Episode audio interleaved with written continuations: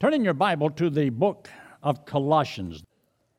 The book of Colossians in chapter 1. Colossians chapter 1. I want you to look there in verse 9. For this cause, we also, since the day we heard it, do not cease to pray for you and to desire that you might be filled with the knowledge of His will in all wisdom and spiritual understanding, that you might walk worthy of the Lord unto all pleasing, being fruitful in every good work, and increasing in the knowledge of God, strengthened with all might according to His glorious power, unto all patience and long suffering with joyfulness giving thanks unto the Father which hath made us meet to be partakers of the inheritance of the saints in light, who hath delivered us from the power of darkness and hath translated us into the kingdom of his dear Son, in whom we have redemption through his blood, even the forgiveness of sins. That is a mouthful. There's a lot of stuff said right there in those few verses. When Paul says, When we heard you had trusted Christ as your Savior, we begin to pray for you. And we pray that in verse 9 you would be filled with the knowledge of His will in all wisdom and spiritual understanding. That's a good thing to pray for people. So, if that's a good thing for Paul to pray for people, that's a good thing for you and I to have. Then he mentions in verse 10 that you might walk worthy. So, you have to know truth and understanding and spiritual discernment in order to know how to live. So, those two things go together and all of it is because He hath delivered us and He hath sanctified us and pasteurized us. He's made us pure in the Lord. And He says, because of the payment that Christ made on the cross for our sins. So that's a wonderful thing for us to have for our life. Know His Word, His will, and then do it. Now, I want you to take your Bible and turn to the book of Luke, the book of Luke, chapter 14. Luke chapter 14. Jesus is giving them a couple stories here. Verse 16 down to verse 24, he tells about a great supper. And he says that he bade many to come. He sent out servants in verse 17, saying, Come, all things are now ready. Everything's ready. That means that nothing you have to do, it's all ready. And in verse 18, and they all with one consent began to make excuse. First said, I bought me a piece of ground, and I must needs go and see it. I pray thee, have me excused. Another said in verse 19, I have bought five yoke of oxen. I go to test them. I pray thee, have me excused. Now, you would have thought that he would have tested them before he bought them. Or when it says up there, I bought me a piece of ground, I got to go see it. Well, usually you probably go see it before you bought it. That's why it's called an excuse. It's not the truth. Their reasons are simply a, a lie. But then he makes a statement. They came back and said in verse 20, Another said, I have married a wife, therefore I cannot come. He's the only one who told the truth. He's already henpecked. I married a wife, I can't go. oh, I could, I could get lost right here. But I'm, I'm not. I'm not. I have got control. I'm going to move right along. So in verse 21, he says, And so that servant came, showed his Lord these things. Then the master of the house, being angry, said to his servants, Go out quickly into the streets and the lanes of the city, and bring hither the poor, and the maimed, and the halt, and the blind. And the servant says, Lord, it is done as thou hast commanded, yet there's still room. The Lord said unto the servant, Go out into the highways and the hedges, and compel them to come. My house may be filled. For I say unto you that none of those men which were bidden shall taste of my supper, because they wouldn't come. They don't get to eat. But everything that we read here is about something already been prepared, and they would not partake of it. So he says, Get anybody. And generally, it's most of the poor folks. Did you know when you're talking about salvation, salvation has been paid for and is available to everybody. But a lot of people will not avail themselves of something that's already completed. Everything's done.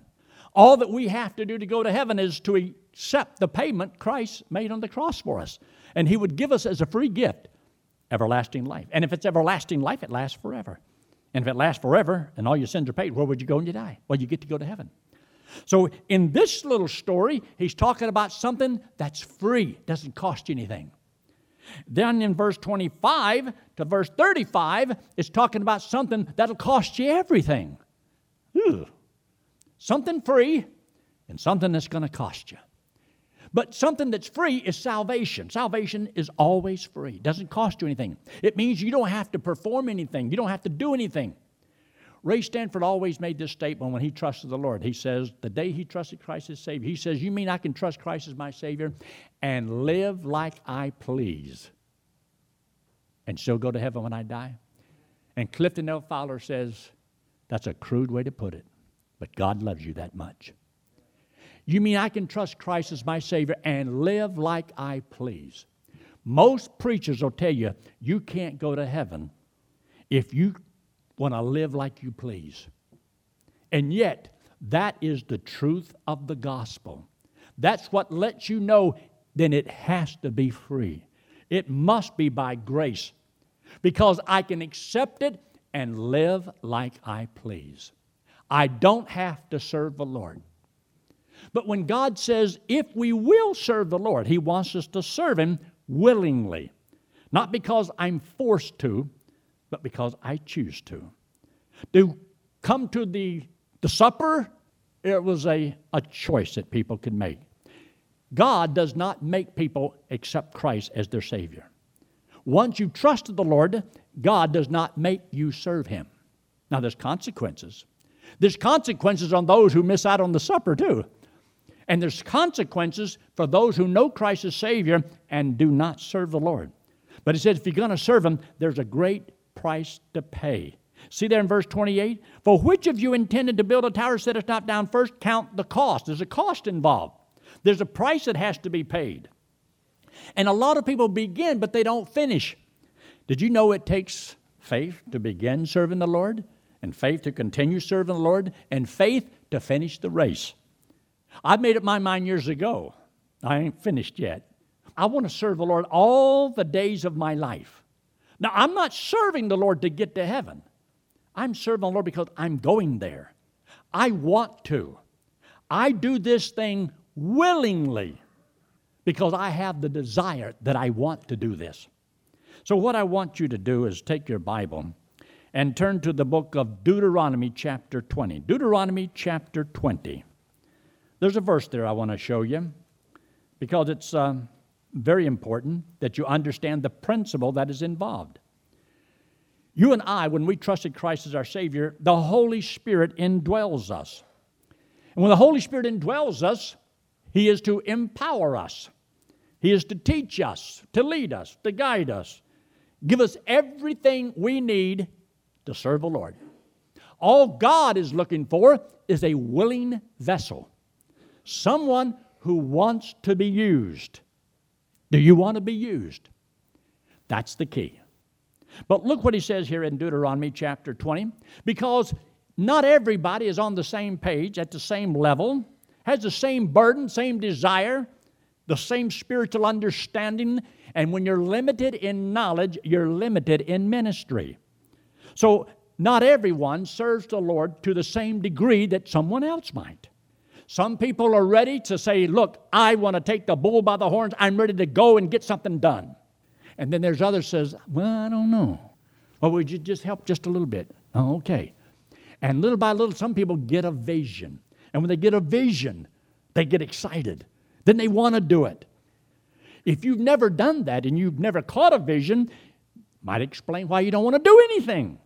But once you do, it should be that nobody can stop you because of the burden that you have.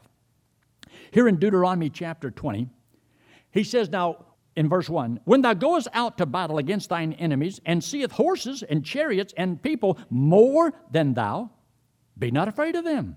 You say, Oh, yeah? You mean they're bigger than me, more than me, and I'm not supposed to be afraid? He says, For the Lord thy God is with thee. Oh, that makes it different. See, me and God, we can handle anything. Me and God can beat anybody. Between me and God, what? We're, we're the smartest two people on earth in the world me and God. What I don't know, He does. What I can't do, He can. Pretty good. So you don't have to be afraid. Be confident. Be bold. Look what he says. And it shall be in verse 2 when you are come nigh unto the battle, that the priest shall approach and speak unto the people, and shall say unto them, Hear, O Israel, ye re- approach this day unto battle against your enemies. Get this, let not your heart faint, fear not, do not tremble, neither be ye terrified because of them. For the Lord your God is he that goeth with you to fight for you against your enemies to save you. So, what's the problem? And then he turns right around and he says something that seems like it's totally contradicted this. You see, the Lord has commanded all of us to go into all the world and preach the gospel. But some people don't want to face that challenge because there's problems out there, all kinds of problems. And you might lose. There's people that don't like to be talked to. They might reject you. You could lose your job. You think of all the negative things that could happen to you. Look how many people there are. But he makes this statement here some of you are going to have reasons for not going into the battle. But he says in verse 5 What man is there that hath built a new house and hath not dedicated? Let him go and return to his house, lest he die in the battle, and another man get it. What man is he that planted a vineyard, hath not yet eaten of it? Let him also go and return unto his house, and uh, lest he die in the battle, and another man get to eat of it. See, in other words, a man may not give himself wholly to the battle if he's thinking about something else. Did you know that you can take a vacation and after about two days you're ready to go home? You ever go see your in laws? You haven't seen them in 10 years, but after about two hours you're ready to leave. You laugh because you know what I'm saying is true. Well, you know, that's the way it is in a lot of things.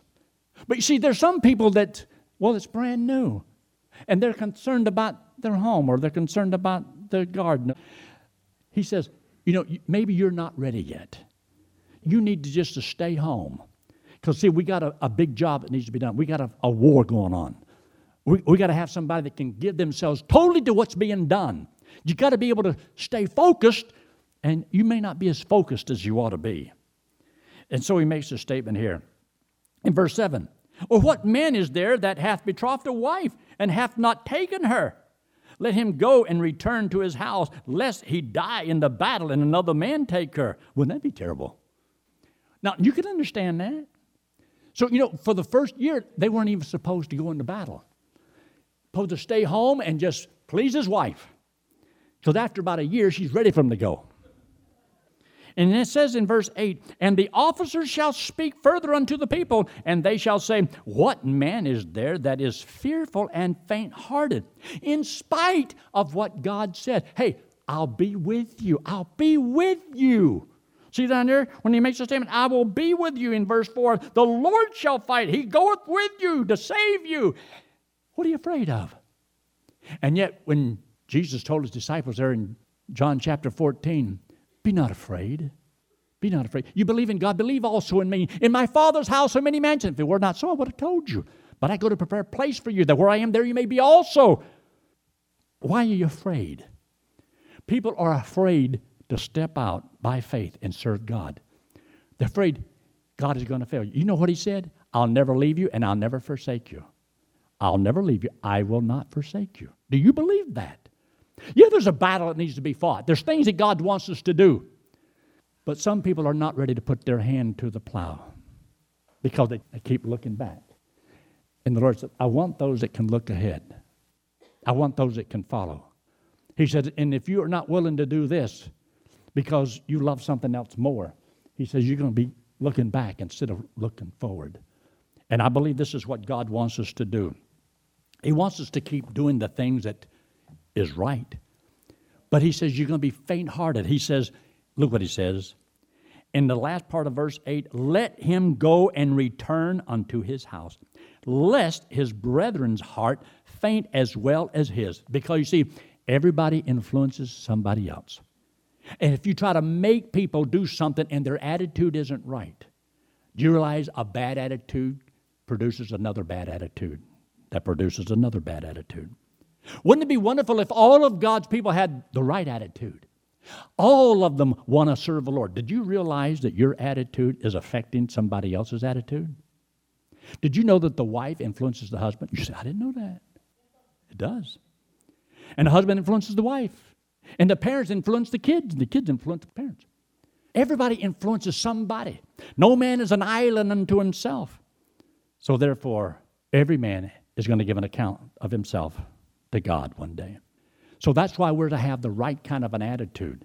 But God wants those that are of a, a willing attitude because that's what God wants. And it'll work God's way. Take your Bible and turn there while we're over there in the book of Judges. Look in the book of Judges in chapter 5. Judges chapter 5, God used judges and uh, uh, they would go in through their cycle. You know, they would obey, God bless, and then they would disobey, and God's whoop them. And then they would be in bondage, and then they'd cry to the Lord, and then He would deliver them, and then He'd bless them. And then they would disobey and cycle. They just kept going in the cycle. Like they never learned. Know anybody like that? Never seem to learn from what they've experienced. And they just keep repeating themselves. That's why history repeats itself, because people don't learn their lessons.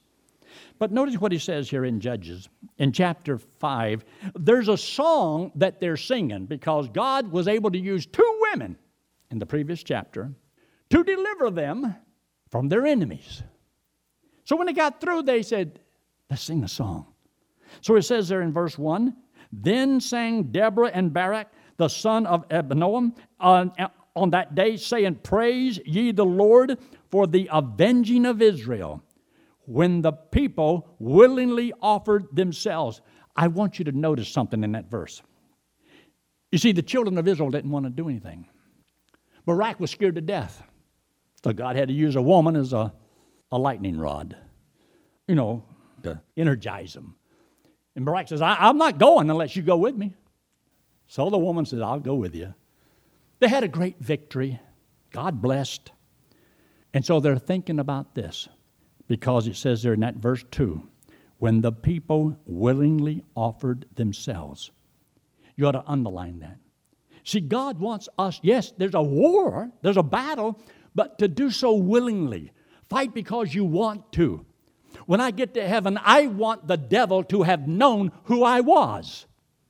He may know who you are, but I want to make sure he knows who I am. I don't want him to have to send his little bitty demons after me. He can send those after you. I want the devil to know that I yielded my life to the Lord. I was willing to face a lot of battles. And you know, for 52 years, I've been fighting battle after battle after battle. But the battle is worth it. You see, some people, they want to make a six foot splash in a six inch mud puddle. You want to wear the medals, but you don't want to do the battle. Well, when the judgment seat of Christ comes and God rewards you for what you've done for them, you're going to have to have done something. But nobody can make you do that. It has to be real, it has to come from you. You have to realize there is a war. You're going to be fighting the devil, you're going to be fighting the lust of the flesh and the pride of life. These things that lead you astray, offer you trinkets. Remember Jesus when he was tempted by the devil, he offered him the kingdoms of the world, and he said no. But the old devil can just dangle up there a few little trinkets for you and I, and man, we'll just grab at them and spend our whole life chasing these balloons that just pop and leave you empty. That's what happens. It's all vanity and vexation of spirit. It doesn't satisfy. Well, oh, look down in verse 9. Down in verse 9, it says, My heart is toward the governors of Israel that offered themselves willingly among the people. Bless ye the Lord. So it wasn't just the people, it was the leaders that willingly offered themselves. You see, this is why it's so very important. I've often wondered about the power of the Holy Spirit and things like that in situations like that. I want you to take your Bible and turn to the book of Numbers in chapter 11. The book of Numbers and chapter 11. As you know, Moses had a few problems, about two and a half million of them. How would you like to be Moses? Live in a desert for 40 years. He might not have ever had a filet mignon. I mean, he had manna for 40 years and we whine. Look where, what they had to go through. But look what he says there in Numbers in chapter 11. Uh, look in verse 11. And Moses said unto the Lord, Wherefore hast thou afflicted thy servant? I mean, what you got against me? I mean, what have I done wrong lately? God, why did you do this to me? He was content to be on the backside of the desert with his wife and kids, and for 40 years he was there. And then God said, Hey, I got a job for you. He gave God five reasons why he was not the man for the job. And God had to tell him why he was the man for the job. And he kept giving one excuse after the other. The book of Exodus of why he was not the man, but he was the man. And so he says, Wherefore have I not found favor in thy sight, that thou layest the burden of all this people upon me? What in the world have I done that you did this to me? Well, he says in verse 12, Have I conceived all these people? I mean, I didn't, these are not my kids. Have I begotten them, that thou shouldest say to me, Carry them in thy bosom, as a nursing father beareth a sucking child, unto the land which thou swearest unto their fathers? When shall I have flesh to give unto all these people? For they weep unto me, saying, Give us flesh that we may eat. How can I take care of these people? We're out in the middle of a wilderness, and they want meat to eat. They're sick and tired of this manna that you've been giving them. And they complain. So here's Moses. What's he going to do? So he says in verse 13, When should I have flesh to give unto all this people? For they weep unto me, saying, Give us flesh that we may eat. I am not able to bear all this people alone, because it's too heavy for me. And if thou deal thus with me, kill me, I pray thee out of thy hand. I, he said, if I have found favor in thy sight, let me not see my wretchedness.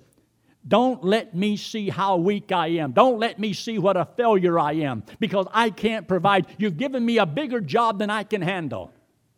Do you ever feel like that? He said, I don't want to see how bad I am. So the Lord told him, says, Look, I, I, can, I can solve this problem. So he says there in verse 17, and I will come down, God said, and talk with thee there, and I will take of the Spirit which is upon thee, and will put it upon them.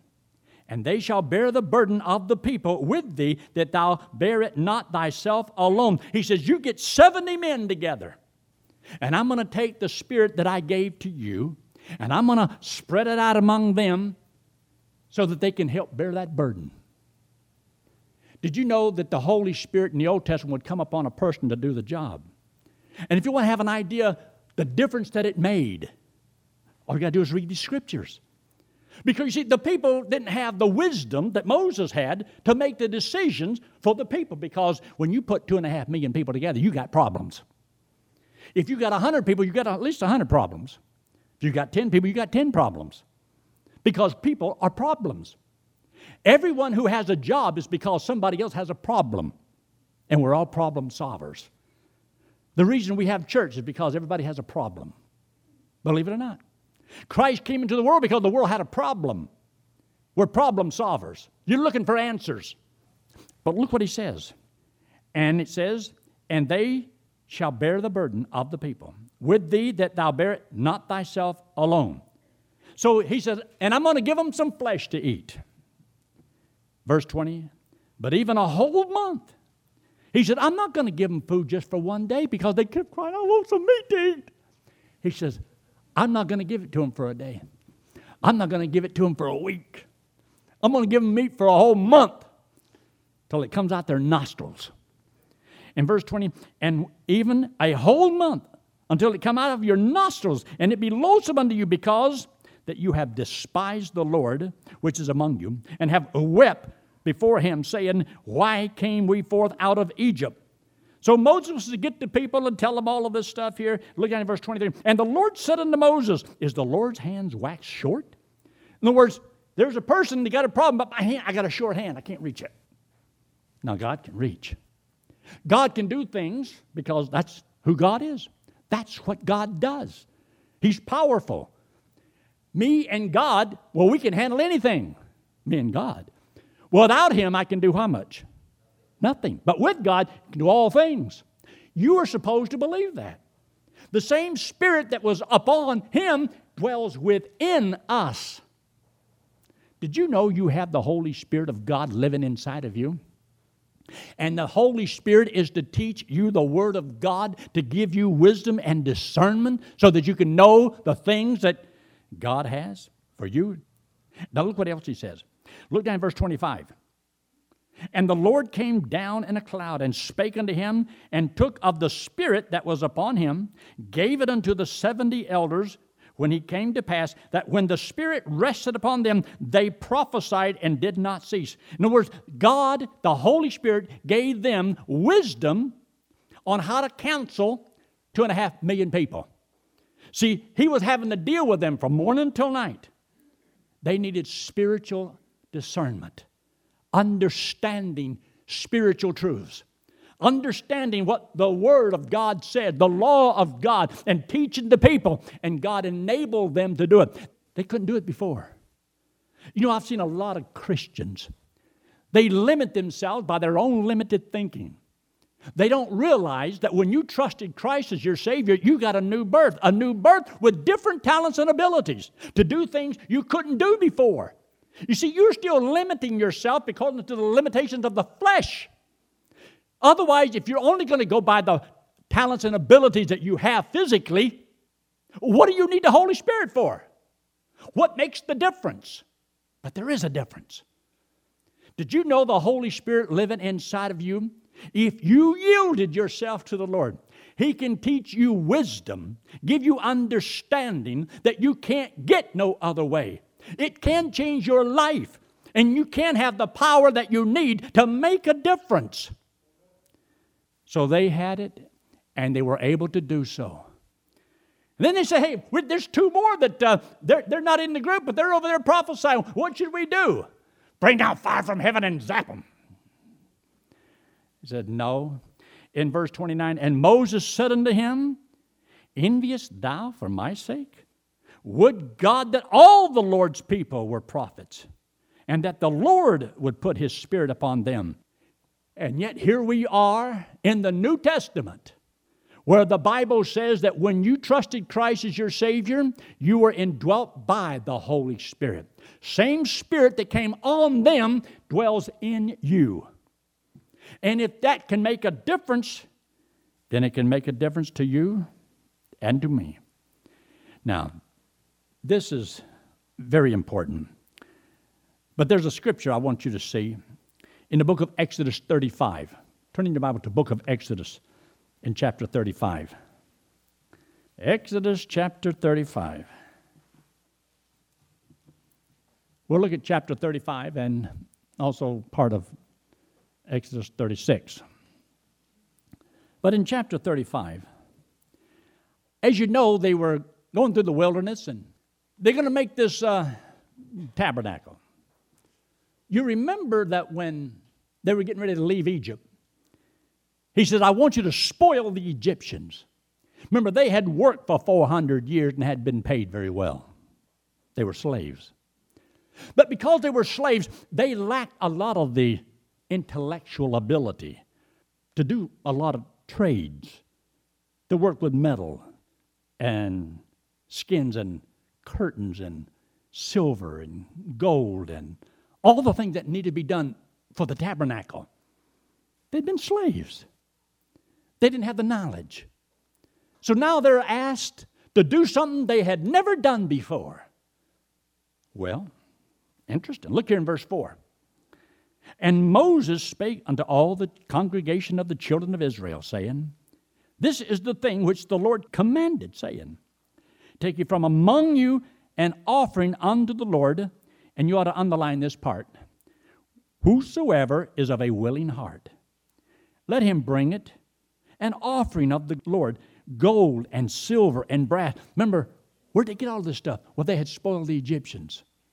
It means that they finally got paid for all their labors, but maybe not all of them. But look in verse 6. And it says, in the blue and the purple and the scarlet and the fine linen, goat's hair, and all this stuff, all the way down to the. Look in verse 10. And every wise hearted among you shall come and make all that the Lord hath commanded. So the Lord commanded, and that they were supposed to fulfill this, but they had to have material. They had to have the silver, they had to have the gold, everything that they needed. Here, right in the middle of a wilderness, they had. And God was going to do something for these people that they didn't know that they could do. They didn't have the wisdom, the understanding. But God can qualify you for whatever it is He wants you to do. Did you know that if you dedicate your life to the Lord, yeah, there's a price to pay. But the Holy Spirit that lives within you can teach you things and give you discernment and spiritual understanding you didn't have before. God can give you talents and abilities you didn't have before. You see, you're going by what you did in the flesh, and you think that's the limitations of it. It's not the truth. Otherwise, what would be the purpose of being indwelt by the Holy Spirit if it makes no difference? It makes a difference. You may not be availing yourself of the power that's already within you, or the wisdom that you could have, the spiritual understanding you could have, if you would only let the Holy Spirit teach you and guide you through the pages of this book. Look there in Exodus in chapter 35. Look there in verse 20 where it says, And all the congregation of the children of Israel departed from the presence of Moses. And they came, every one whose heart, maybe not everybody, but everyone whose heart, and you ought to underline that word, stirred him up, stirred him up. And everyone whom his spirit made willing. You see, he wants the ones that wants to do it, desires to do it, willing to do it. And look down in verse 20. And they came, both men and and what? Men and what? I can't hear you. Women. Say it again. Women. women. So can God use women? Evidently. You see, it applies to them too. Men and the women. As many as were willing hearted.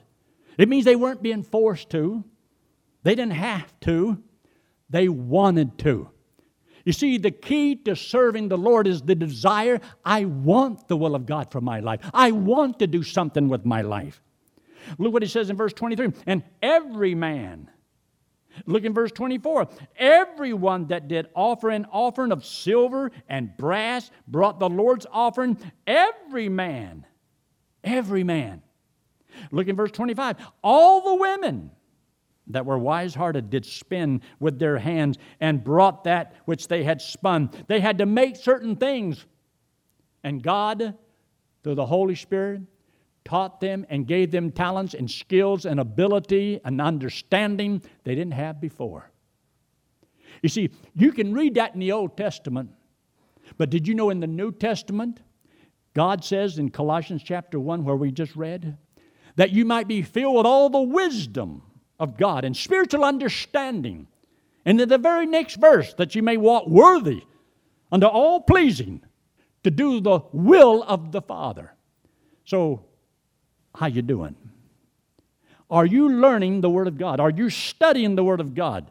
Do you realize that God, the Holy Spirit, lives inside of you to teach you and to lead you, to guide you, but He never leads you or guides you contrary to this book. It is the Holy Spirit, not unholy Spirit. He'll never lead you to do that which is wrong. He never leads you astray. He never leads you contrary to the book. He never leads you to be ashamed to the Father by the things that you say and you do. It's never of God. That's the flesh, not the spirit. Look what else he says down here. I want you to look down in verse 29. Verse 29. The children of Israel brought a willing offering unto the Lord, every man and woman whose heart made them willing to bring for all manner of work which the Lord had commanded to be made by the hand of Moses. And so all these things were done, and they learned talent, they learned ability, and God was able to bless them. Look what he says there in chapter 36. It says there, Then brought Bezalel and Aholiab and every wise hearted man. Get this, you ought to underline this. In whom the Lord put wisdom and understanding to know how to work all manner of work for the service of the sanctuary. Did you see that? They didn't have it before, they couldn't do it before. You see, all God's looking for is a willing servant, a dedicated nobody that's willing to be whatever God wants them to be. And the Lord is able to teach you and give you talent and abilities to do whatever He it is, it is He wants you to do with your life. You say, Well, I don't have the talent, I don't have the ability. That was before. Now you're a child of God. Things change. You don't know what you could do or what you could be, what you could accomplish. Life is short. Learn all you can, accomplish all you can. Because as you go through life, you'll find out that your maturing always depends upon the things you've already learned. And if you fail to pass these little tests back here, you have to take them over. Some Christians never get out of K4. They're still in the sandbox, still out there in the wilderness. They never enjoy any battles because you see, they never get into the promised land. There are weak Christians. You can't depend on them to do a work for the Lord. I want you to work for the Lord, to have something for God. Well, look what else he says here. It makes a statement in verse 2, the last part of it. He says, And every wise hearted man in whose heart the Lord hath put wisdom, and everyone whose heart stirred him up to come unto the work to do it. You see, that's what God's looking for. He's not trying to make anybody do anything. He wants you to want to do something, to want to give, to want to be whatever God wants. You see, most churches, most preachers, we feel like we have, I guess, out in the West where you, you lasso this uh, little doggy and you got to pull them in. Do they come willingly? Or do they fight the rope? Do they want to be branded? Lay down. Hold still. Don't move. And some Christians are just always fighting. Wouldn't it be wonderful if all of God's people had a willing heart? Say, Lord, use me any way you want. I'm not going to fight you anymore. Here I am. I'm yours. I belong to you. Use me. Wouldn't it be wonderful? You know, churches would be packed, mission fields, evangelists, Bible college, everything rolling the way God wants it to. But look at something else. I want you to look in verse 5 where it says, And they spake unto Moses, saying, The people bring much more than enough for the service of the work, which the Lord commanded to make. Did you, did you read what he just said? They brought more than we need.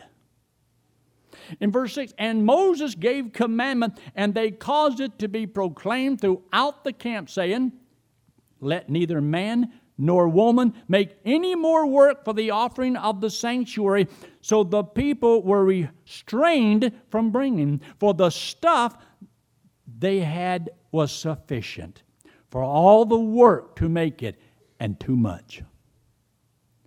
Wouldn't it be neat every Sunday? Hey, look, we got so much money we don't need anymore. That's not the case, so don't you take me hard on that. God, the Holy Spirit, can do things because sometimes you see, He takes the desire that you have and can develop the talent. God is more interested in character than talent. There's a lot of people who've got a lot of talent, but they're not worth a quarter because they have no character. Character over talent any day. I'd rather have somebody who's faithful with a little talent than somebody's got all the talent in the world, but they won't use it for God.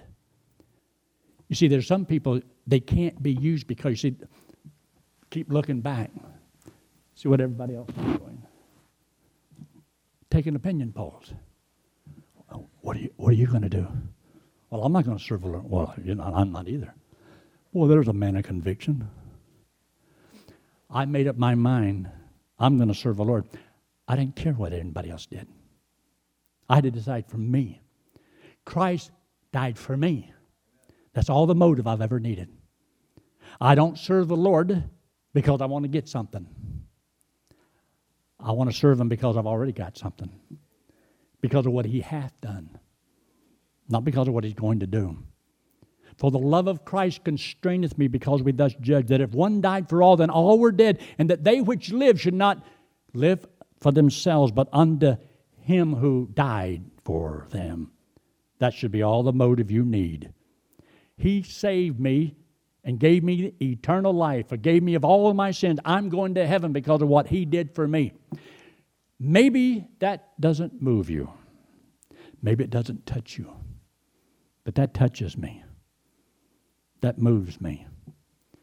I want to serve the Lord. You don't have to try to make me do anything. I do what I do willingly because the Lord means that much to me. Nobody can make you serve the Lord. All depends on what He means to you.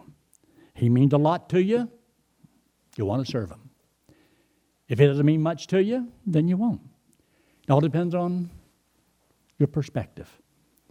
There's a human perspective and a divine perspective. Do you see you the way God sees you? Look up here.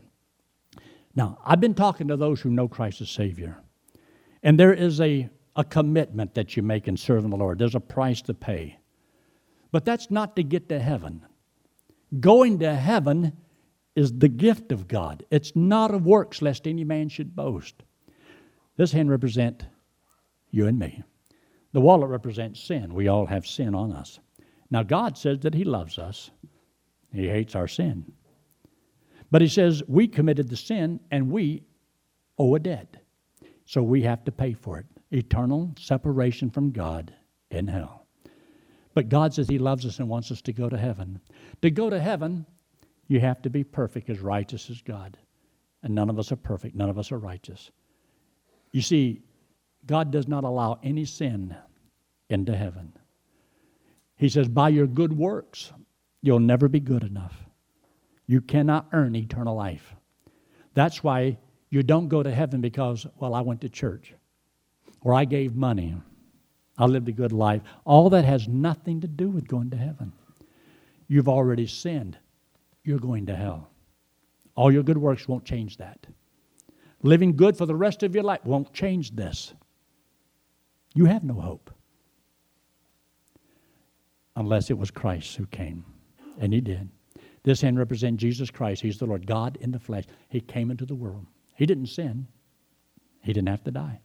But because he loves us and our sin separates us from him, Jesus Christ took all the sin of all the world, paid for it on the cross, came back from the dead and said that if you and I, if we would believe he did it for us, he would put this payment to our account. We get to go to heaven on what Christ did. You don't earn that, you don't work for that. It's the gift of God. For by grace are you saved through faith, and that not of yourselves. It is the gift of God, not of works, lest any man should boast. Ain't that good news? See, that's free. We get to go to heaven because of what He did for us. And there's nothing that you have to do except just, just would you just believe that? Believe it. See, if you believe He paid for your sins, then you're not trying to earn your way to heaven. The only reason people believe they have to earn their way to heaven is because they don't believe He really paid for all their sins. They think that their being good helps take care of some of their sins. In one word.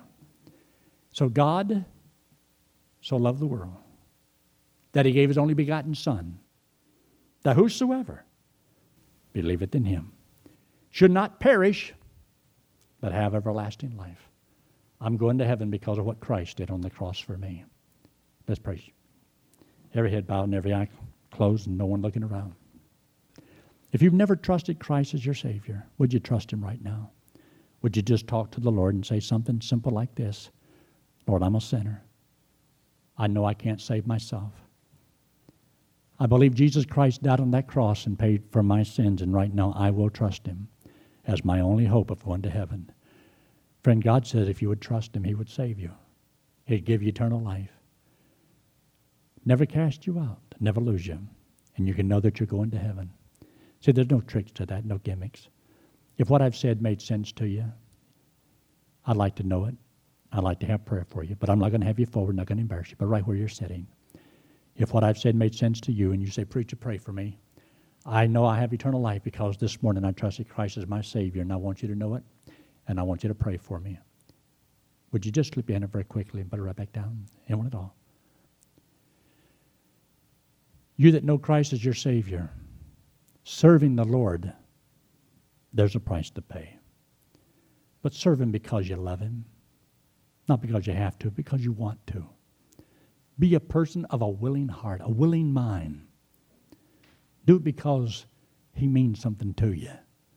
Discipline your life. God will bless you for doing so.